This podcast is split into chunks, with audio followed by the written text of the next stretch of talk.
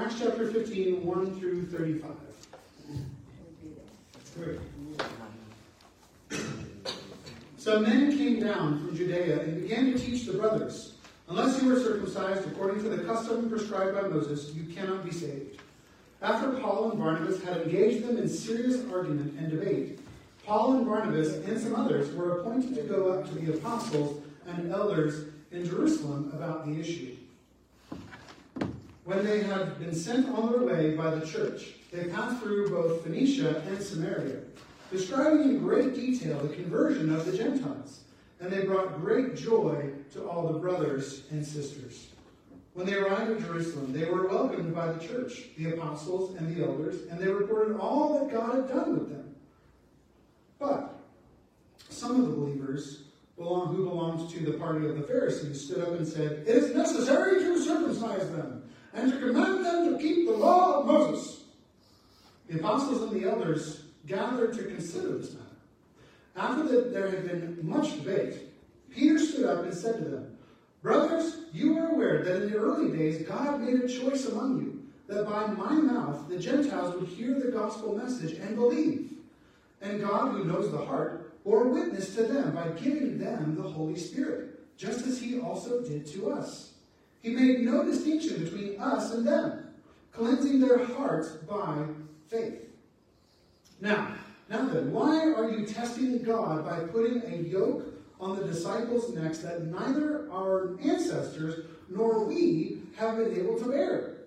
On the contrary, we believe that we are saved through the grace of the Lord Jesus, in the same way that they are. Mm-hmm. The whole assembly became silent and listened to Barnabas and Paul describe all the signs and wonders God had done through them among the Gentiles. After they stopped speaking, James responded, Brothers, listen to me. Simeon, or Simon, has reported how God first intervened to take from the Gentiles a people for his name. And the words of the prophets agree with this, as it is written After these things I will return and rebuild David's fallen tent. I will rebuild its ruins and set it up again, so that the rest of humanity may seek the Lord, even all the Gentiles who are called by my name, declares the Lord who makes these things known from long ago. Therefore, in my judgment, we should not cause difficulties for those among the Gentiles who turn to God, but instead we should write to them to abstain from things like polluted by things that are polluted by idols, from sexual immorality, from eating anything that has been strangled, and from blood. For since ancient times, Moses has those who proclaim him in every city and every Sabbath day he is read aloud in the synagogues. Then the, then the apostles and the elders with the whole church decided to select men who were among them and to send them to Antioch with Paul and Barnabas, Judas, called Barsabbas, and Silas, both leading men among the brothers. They wrote, From the apostles and the elders, your brothers, to the brothers and sisters among the Gentiles in Antioch, Syria, and Cilicia, greetings. Since we have heard that some, without our authorization, went out from us and troubled you with their words and unsettled your hearts, we have unanimously decided to select men and send them to you along with our dearly beloved, dearly loved Barnabas and Paul, who have risked their lives for the name of our Lord Jesus Christ. Therefore, we have sent Judas and Silas, Silas, who will personally report the same things by the word of mouth. For it was the Holy Spirit's decision and ours not to place further burdens on you beyond these requirements, that you abstain from food offered to idols, from blood, from anything that has been strangled, and from sexual immorality. You will do well if you keep yourselves from these things. Farewell. So they were sent off and went down to Antioch. And after gathering the assembly, they delivered the letter. When they read it, they rejoiced because of its encouragement. Both Judas and Silas, who were also prophets themselves, encouraged the brothers and sisters and strengthened them with a long message. After spending some time there, they were sent back in peace by the brothers and sisters to those who had sent them. But Paul and Barnabas, along with many others, remained in Antioch, teaching and proclaiming the word of the Lord.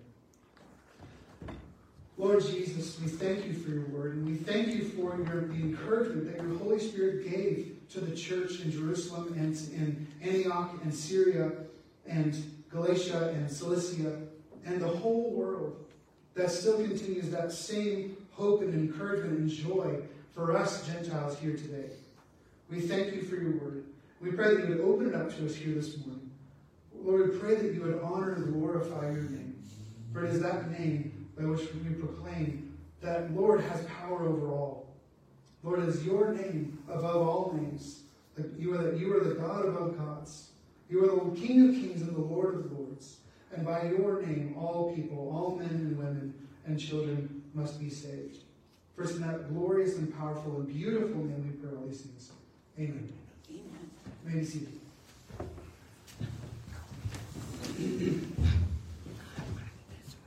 One of my favorite movies is the movie uh, Luther. It, it uh, recounts the, um, the, the narrative, the story of the reason why we exist as a Protestant church, as, as an evangelical church. Otherwise, we are also the Catholic. Um, and so, we're Greek Orthodox. And so, as part of this movie, um, he, he's talking about grace and, and being saved, and, and the, the church, I mean, the Catholic Church is trying to get uh, this, this prince, Frederick the Wise, to send them Luther for trial. And Frederick's like, no, I'm not going to send him my mom. They're only going to kill him. and so he's having this whole narrative, which I love this. I love this character. It's my favorite character in the whole movie. Frederick the Wise. He's the prince in Germany, and uh, in, in, this area of Germany. And he says this to the guy who, said, who asked him, "Are you going to send him Luther?" He says, "There are two ways of saying no to someone you believe to be stronger than yourself. The first is to say nothing and go on merely doing what you were doing before and pretend that you never heard. Allow time and inertia to be your allies." And the second is to say no in such a kind and thoughtful way, it befouls them. Sorry, I get that word over. Naturally, if both these strategies fail, there's nothing but to relent. Or to fight. And of course, if you decide to fight, you must also decide to win.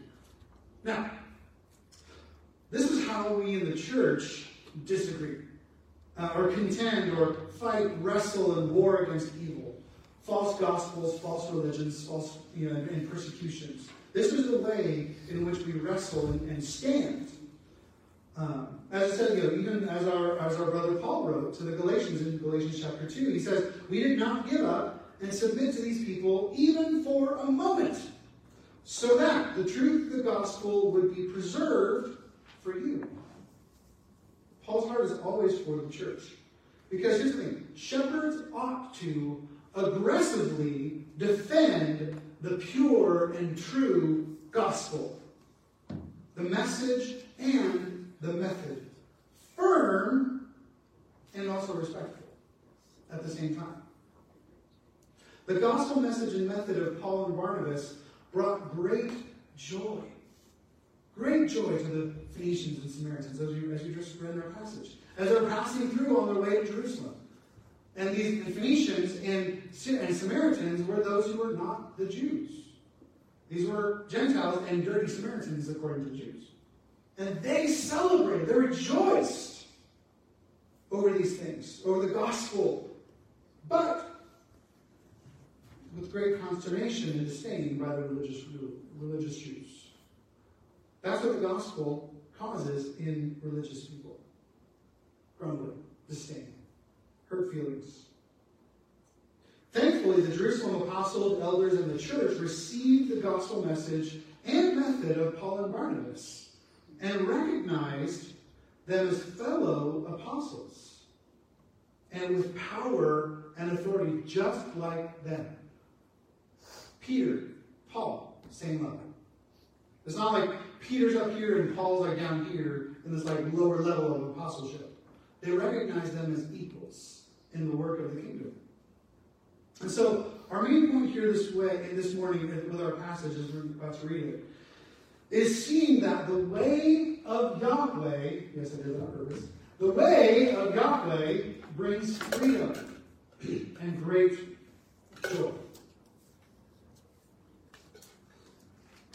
The way of Yahweh brings great, brings freedom and great joy. Because here's the thing I've known, I know still today, many modern day Judaizers, modern day religious zealots. They see themselves as trying to defend the true faith when really they're false teachers defending a religion, defending law versus grace. Mm-hmm. Just like there are false teachers on the far Pentecostal side who are nut, nut jobs, as same on the other side, there are religious nut jobs. I used to be one of them. And recovering one. they leave, the modern day Judaizers leave a wake of hurt and broken people. They often won't even have many close friends because they're just rude and mean. And they, and they can't see the faith any other way, nor can they associate with anyone who sees the faith any other way than that. They come to churches super excited, super pumped, and then they turn divisive. And they often end up either being pushed out or being asked to leave. Where there's no grace, there is no freedom. And where there is no freedom, there is no joy. And where there is no joy, there is no Christ.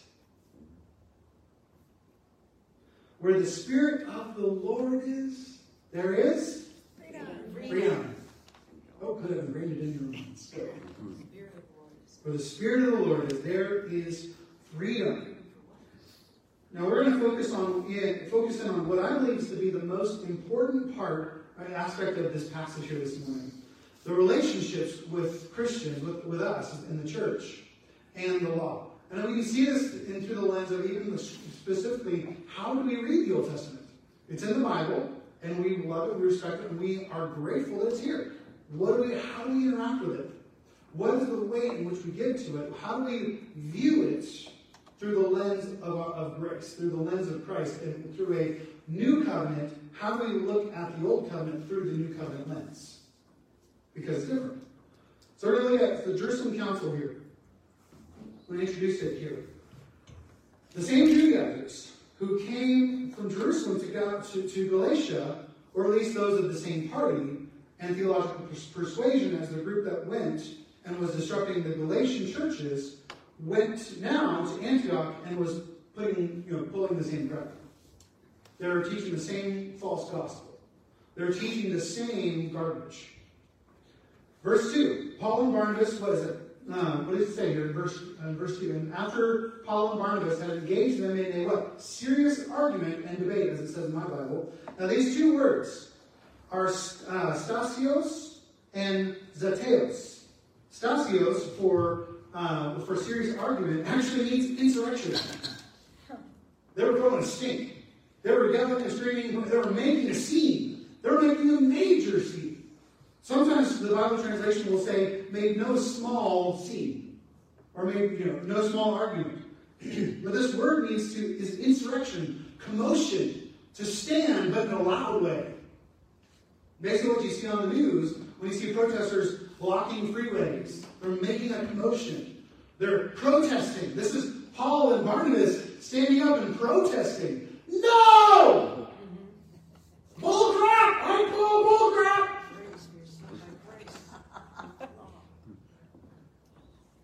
Paul and Barnabas were the ones engaging. They weren't like the ones being, being attacked by these people. They were the attackers. They were the instigators. They were the questioning and contradicting, contradicting ones.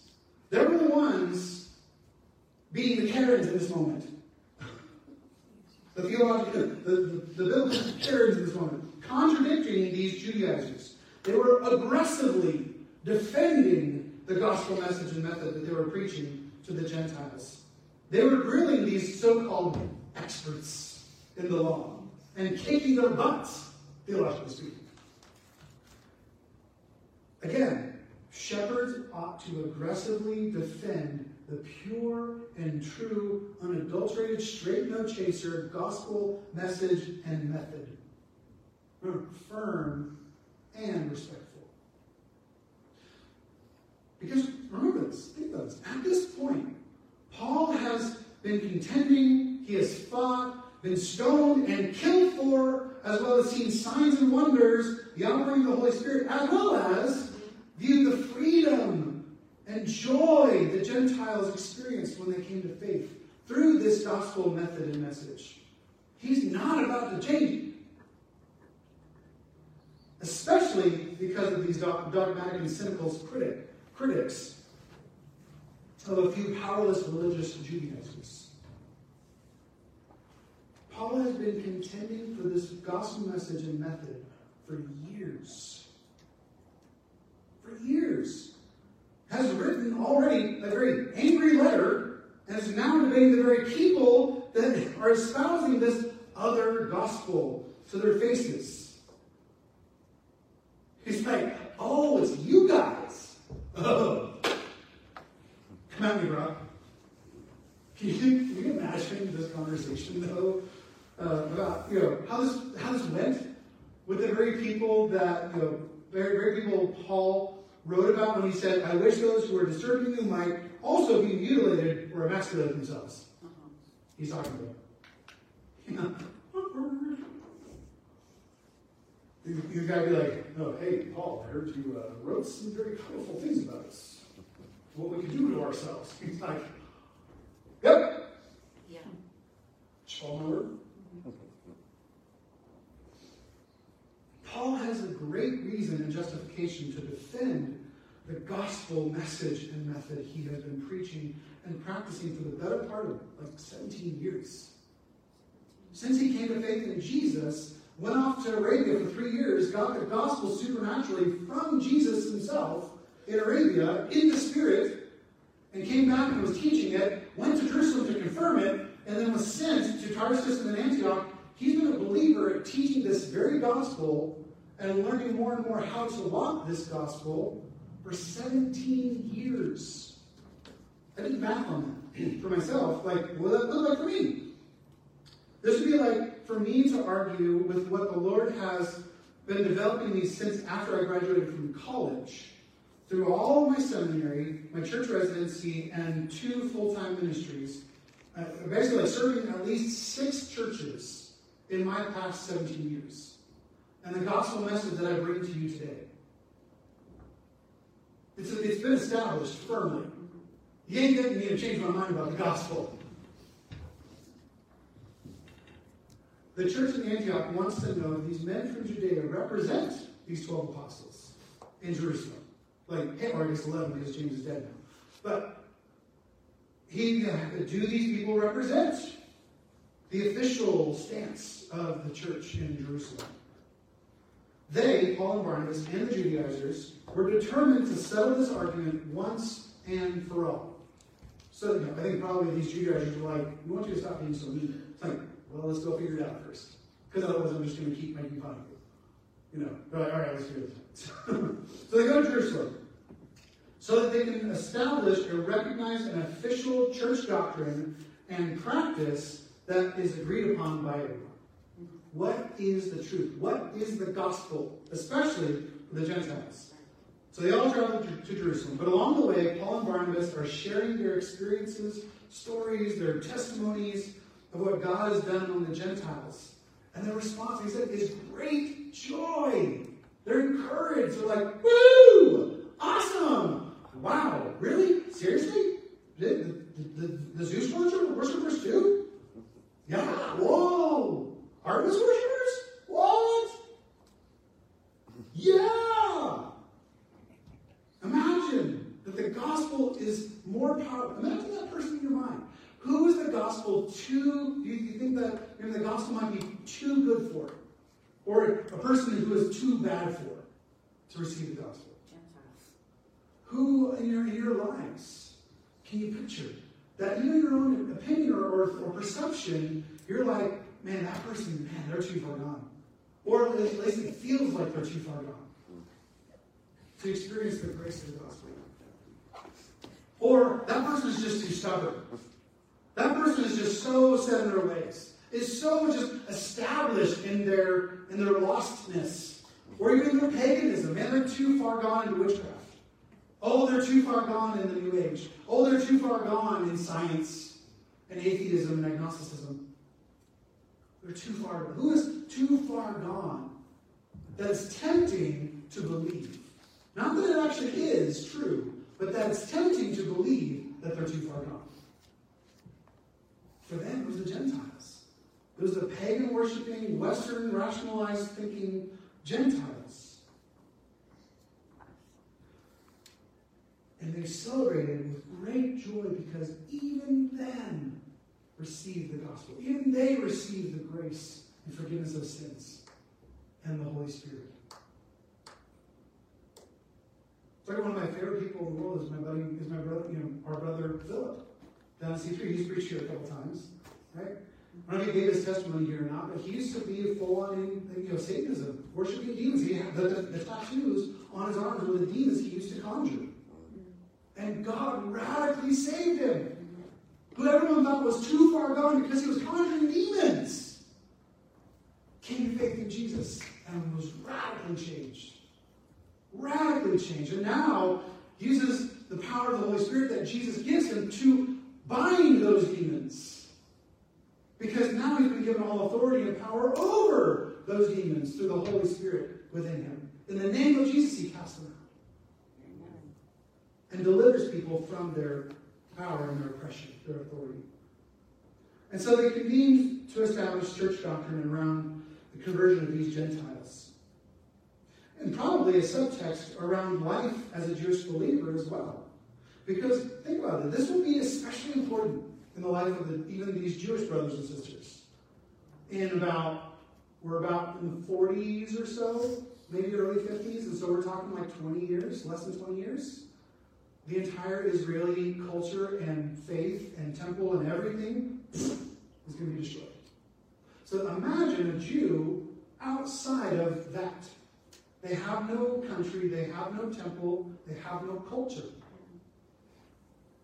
The, the, the, rotation of their lives around going to Jerusalem three times a year, celebrating the festival. They have no temple to go to anymore. And in fact, now they're fearing for their lives because the, the, everything in, in Jerusalem and Israel has been destroyed. And they're up here in Rome is a Jew going, Ooh, when is it coming for us next? And so this, this, this argument, or this this culture, or this, this letter right here is going to be vital for even our Jewish brothers and sisters. Figuring out what is life going to be like on the other side of the culture established through Jewish law, through the Old Testament, you know, Old Covenant scriptures. If we have no temple, we can't worship. If we have no temple, there is no reconciliation. There is no sacrifice for sins. Therefore, we're still in our sins. If there's no culture around putting, you know, putting all, casting all of these sins on a scapegoat and leading off into the wilderness, and that's where my sin goes. My sins are still on me. That's why Jews today who don't have Christ are still in their sins, are still lost. They don't have salvation. They don't have grace. That's why I say right now, with Israel and Hamas, both sides need Jesus. Mm-hmm. Yeah.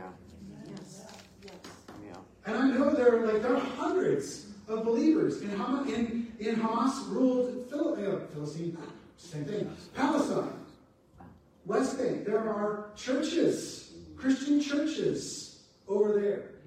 The hospital that they're like fighting over, like, oh, you destroyed this hospital. Well, they destroyed the parking lot. But it was a Baptist hospital. There are Christians, brothers and sisters right now who are being bombed by Israel. There are Christians right now in Israel who are trying to navigate how do we love our brothers and sisters? How do we proclaim the name of Jesus to each other? This is not a black and white issue. This is a both sides need Jesus issue. Yeah. That's why they're fighting, because they, they both need Jesus. This is like life without Jesus, personified. no longer considering just simply what does it mean to be a follower of Jesus as a Jew or a Gentile, but simply what does it simply mean to be a follower of Jesus overall. That's why this passage is so important to us today. There's freedom and grace. Let's look at our passage. because this is what the, the message is all about. This is what I want to really want to focus on in a couple different ways.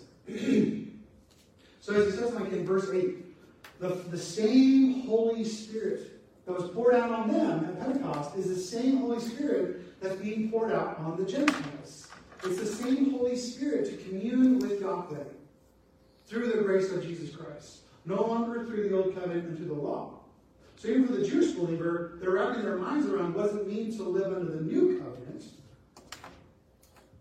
through Jesus Christ and freedom. And then especially, what is a post-AD 70 Jew in his culture and perspective supposed to look like when he can't go and do the sacrifices? How are they, how are they supposed to live? Verse 9 says there's no distinction between Jew and Gentile. We have both received what? The same grace. He made no distinction between us, cleansing our hearts by faith. Verse 10 No one can obey the whole law. Why are you trying to put, put these people under something that our ancestors, all the way back to Abraham himself and Moses, I'm sorry, Moses himself, have not been able to abide by, nor are we. That's the whole reason why Jesus came. Because no one can. No one can abide by laws and rules and regulations perfectly. That's why Jesus came. To release us from that, to fulfill the law.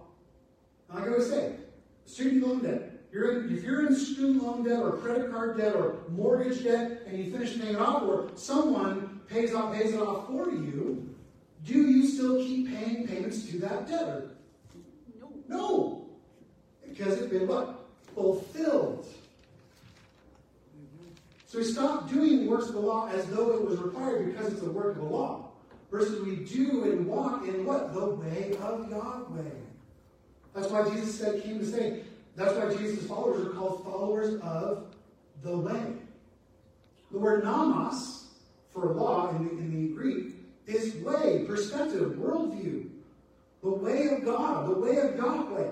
That's what the word nomos means. So when you see law later on, like in, in, James, in James, you know, James, when we're talking about the law of freedom, it's the way of freedom. The perspective, God's worldview of freedom, of this life. That's why Jesus came. He put on flesh, dwelt among us, to take the yoke off of us, and for us to put all of us to, to put on Christ whose, as Jesus said, his yoke is easy and his burden is light.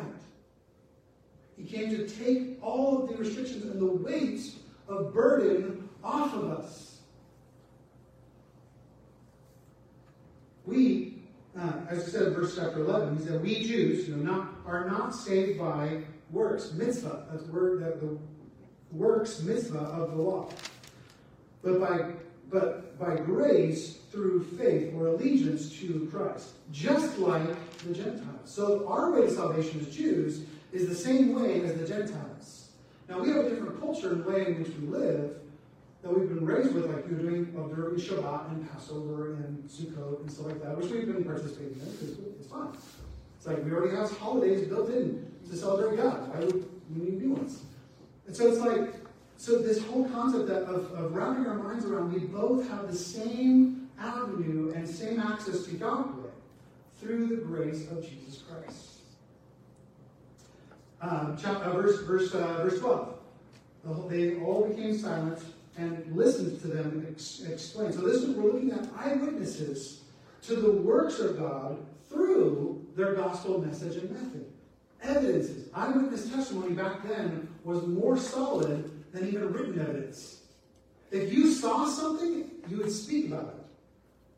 That's why it's so, so important. This whole ancient world was all about that. They were more skeptical of written words than they were of eyewitness testimony and spoken words. They trusted the orator more than they did a book. Until like years later, like centuries later, like second century, something like that. Even Plato himself said, you know, I trust the spoken testimony over something that's written. Like, we shouldn't write things down because we'll lose trust of them. And so this is the number one highest priority witness, eyewitness, spoken testimony of what God had done and was doing through the proclaiming of the gospel. And, and then we get to uh, verses 13 through 21, which is this is going to be a, just a really fun and beautiful. I love, I love this, love this. This is one of my favorite parts about this passage. My second favorite part about this passage. Um, so this is salvation to the Gentiles by grace is the hope and prophetic promise from David. Let's look at this. Let's go to 2 Samuel, where he says this. It was reported to King David, this is 2 Samuel, so going way back, this is like a thousand years before Jesus Christ. This is 3,000 years before us. It was reported to King David, the Lord has blessed Obed-Edom's family and all that belongs to him because of the ark of God, because they got scared because you know the guy reached up and you know touched the ark and died, and they got mad and like gave it you know put it over here. And then so David went and had the ark of God brought up from Obed Edom's house to the city of David with rejoicing. with uh, when those carrying the ark of the Lord advanced six steps, he sacrificed an ox and a fattened calf. The whole house of Israel were bringing up the ark of the Lord. Oops, sorry. David was dancing with all his might. Forgot the, one of the most fun parts. David was dancing with all his might before the Lord, wearing a linen ephod. He and the whole house of Israel were bringing up the ark of the Lord with shouts and the sound of the ram's horn.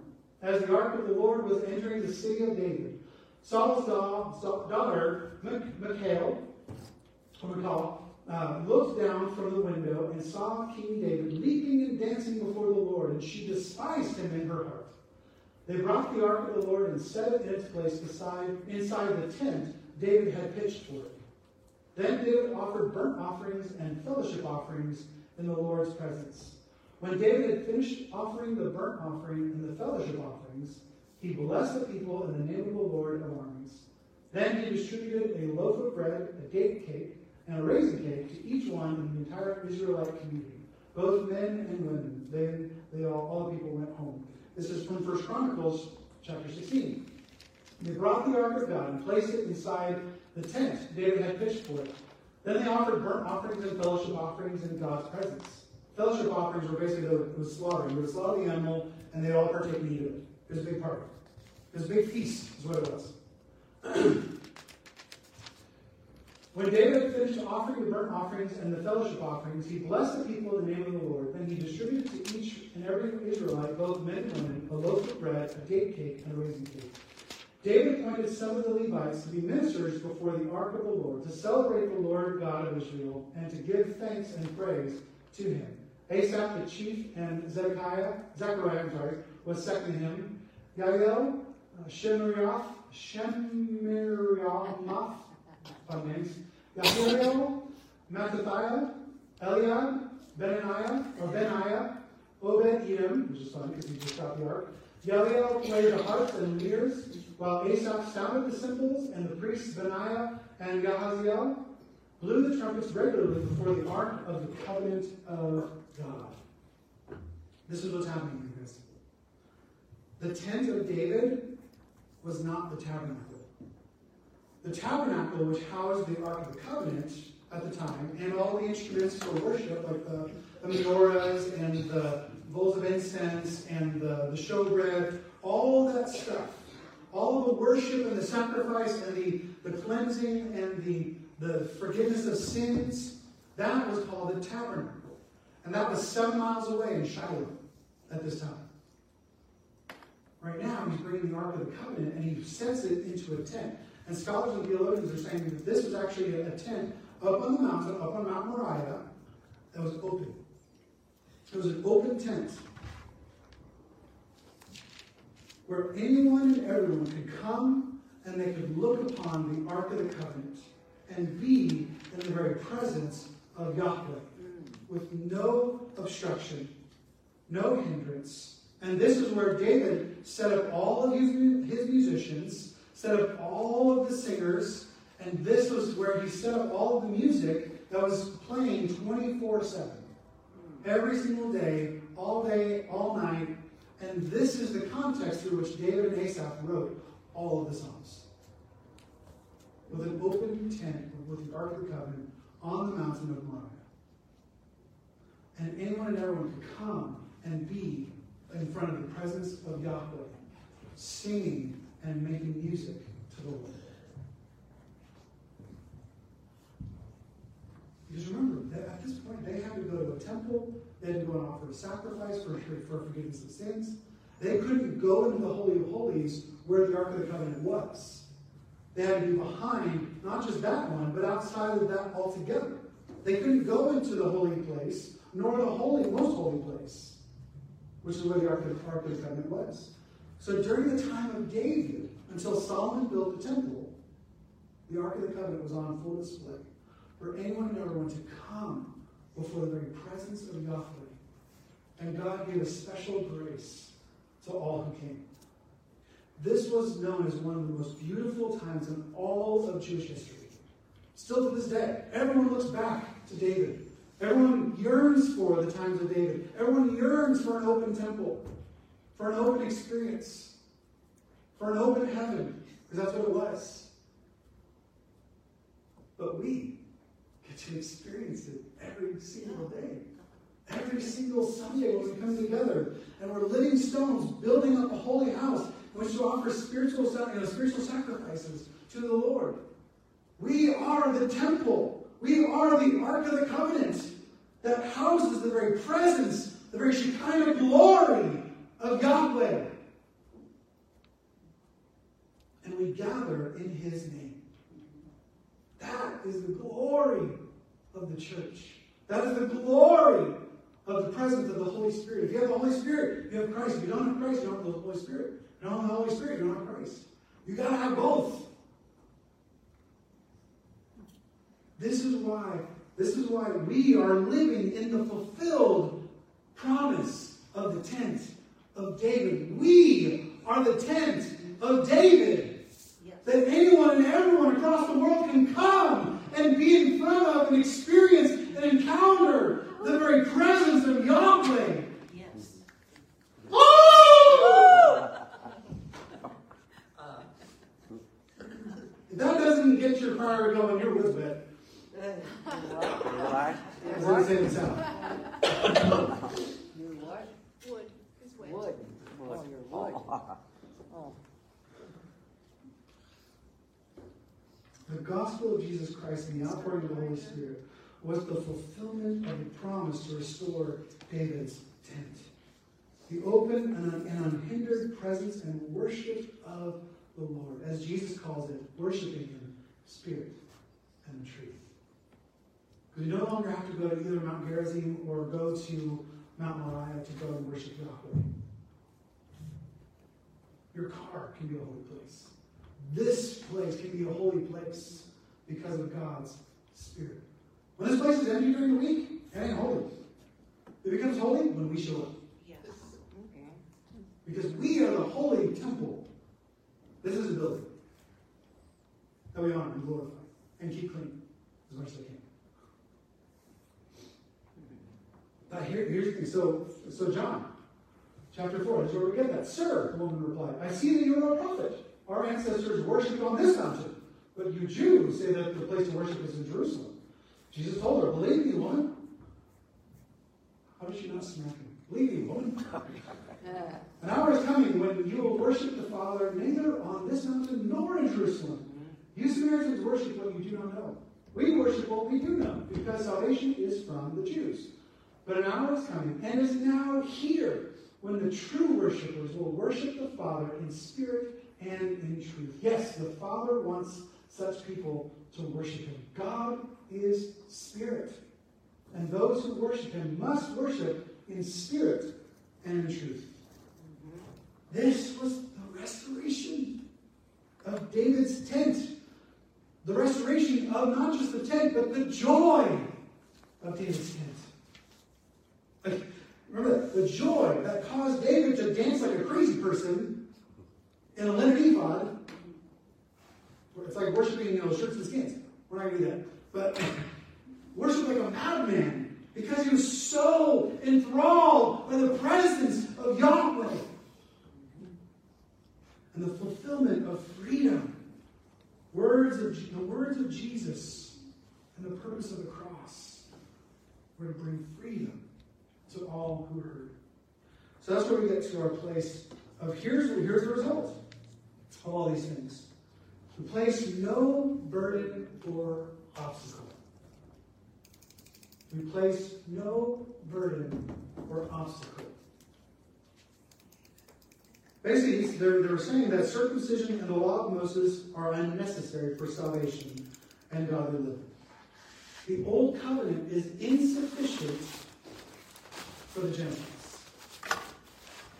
The God of the old covenant is not insufficient for the, for the Gentiles.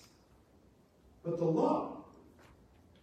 And you look in even, the, even the, the whole writing of the, of the book of Hebrews, which we'll get to in our chronology here, that the whole point of the book of Hebrews is to show and to say that the works of the law do not save. Christ and his Spirit saves. And we in the church, both Jews and Gentiles, are now living in the complete fulfillment of the covenant to not only Moses, but Abraham. And the law was not a covenant. The law came because of transgressions. We just read in the book of Galatians. We are now under the covenant of Abraham. That God would walk with us and be our God, and we would be his people. For like 500 years, they didn't have law at all. They had God. And because of transgression, and because they learned how to live through under, the Egyptians and under the Egyptian pagan pantheon, the, the law was added later. To teach them, to bring them back, to get them to, to run away from and to denounce and to deny their paganism. To deny all the things that would save you, or the, way, the ways in which the Egyptian cults, whether they were Osiris and Isis and Set and Horus and all the gods and all the pantheon, because even he says in Exodus chapter 12, in this way Yahweh judged the gods of the Egyptians. He was judging the gods. He wasn't judging the Egyptians, he was judging the gods of the Egyptians by judging the Egyptians. By showing that Yahweh was more powerful than all their little gods. The puny god.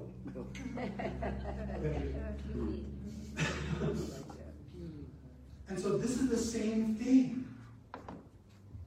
Why? Let's look at those, those four things. What do you say?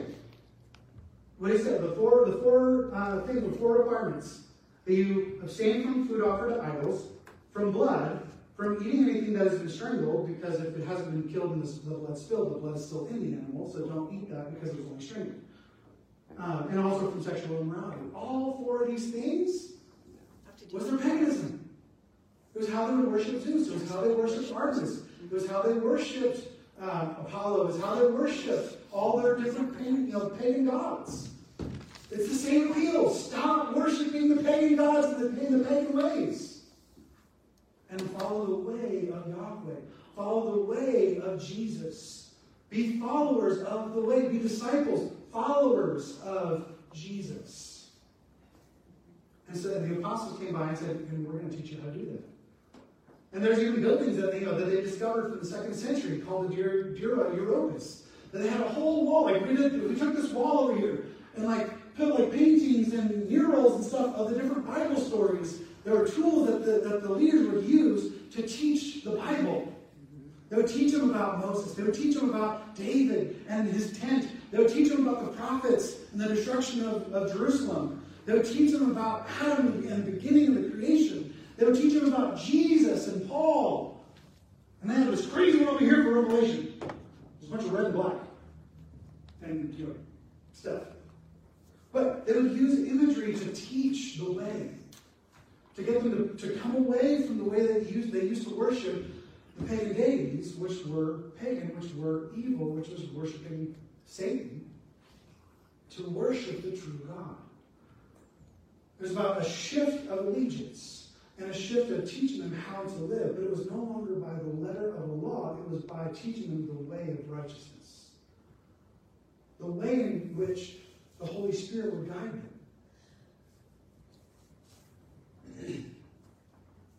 Stop worshiping other gods.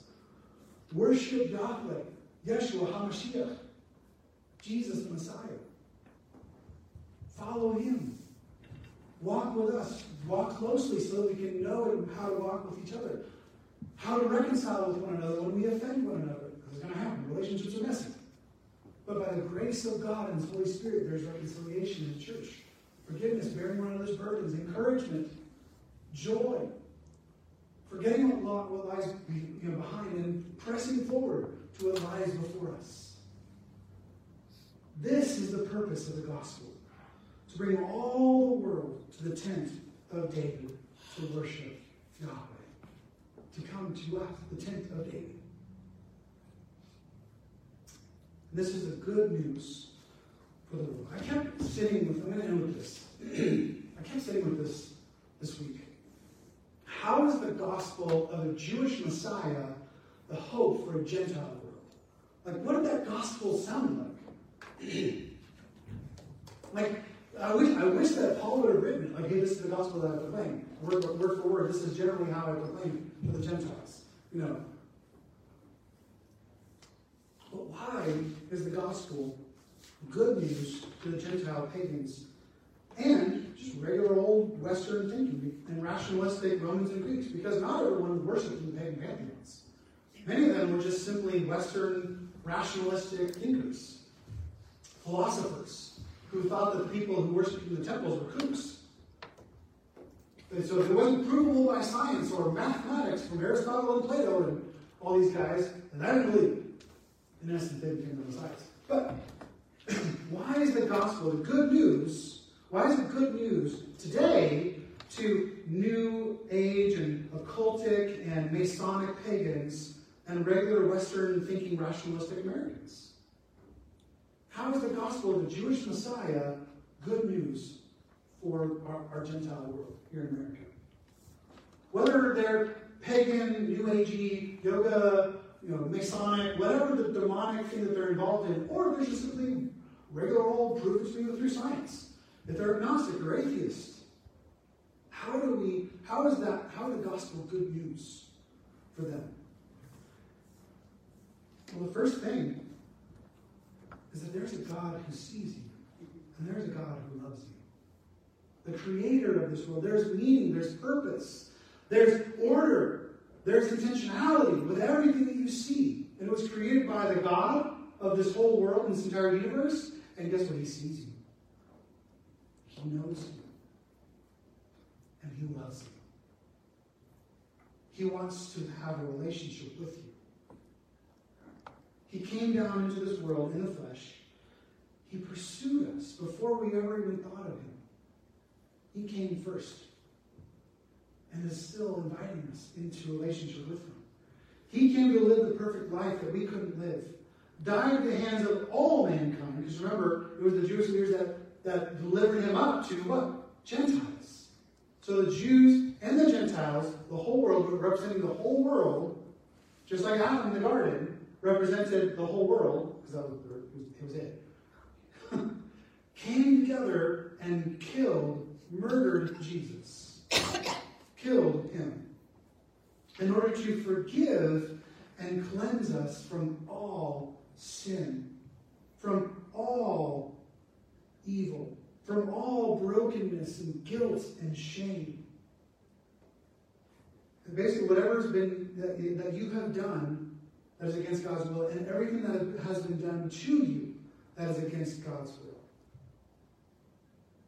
To forgive both, to cleanse both, to cover both,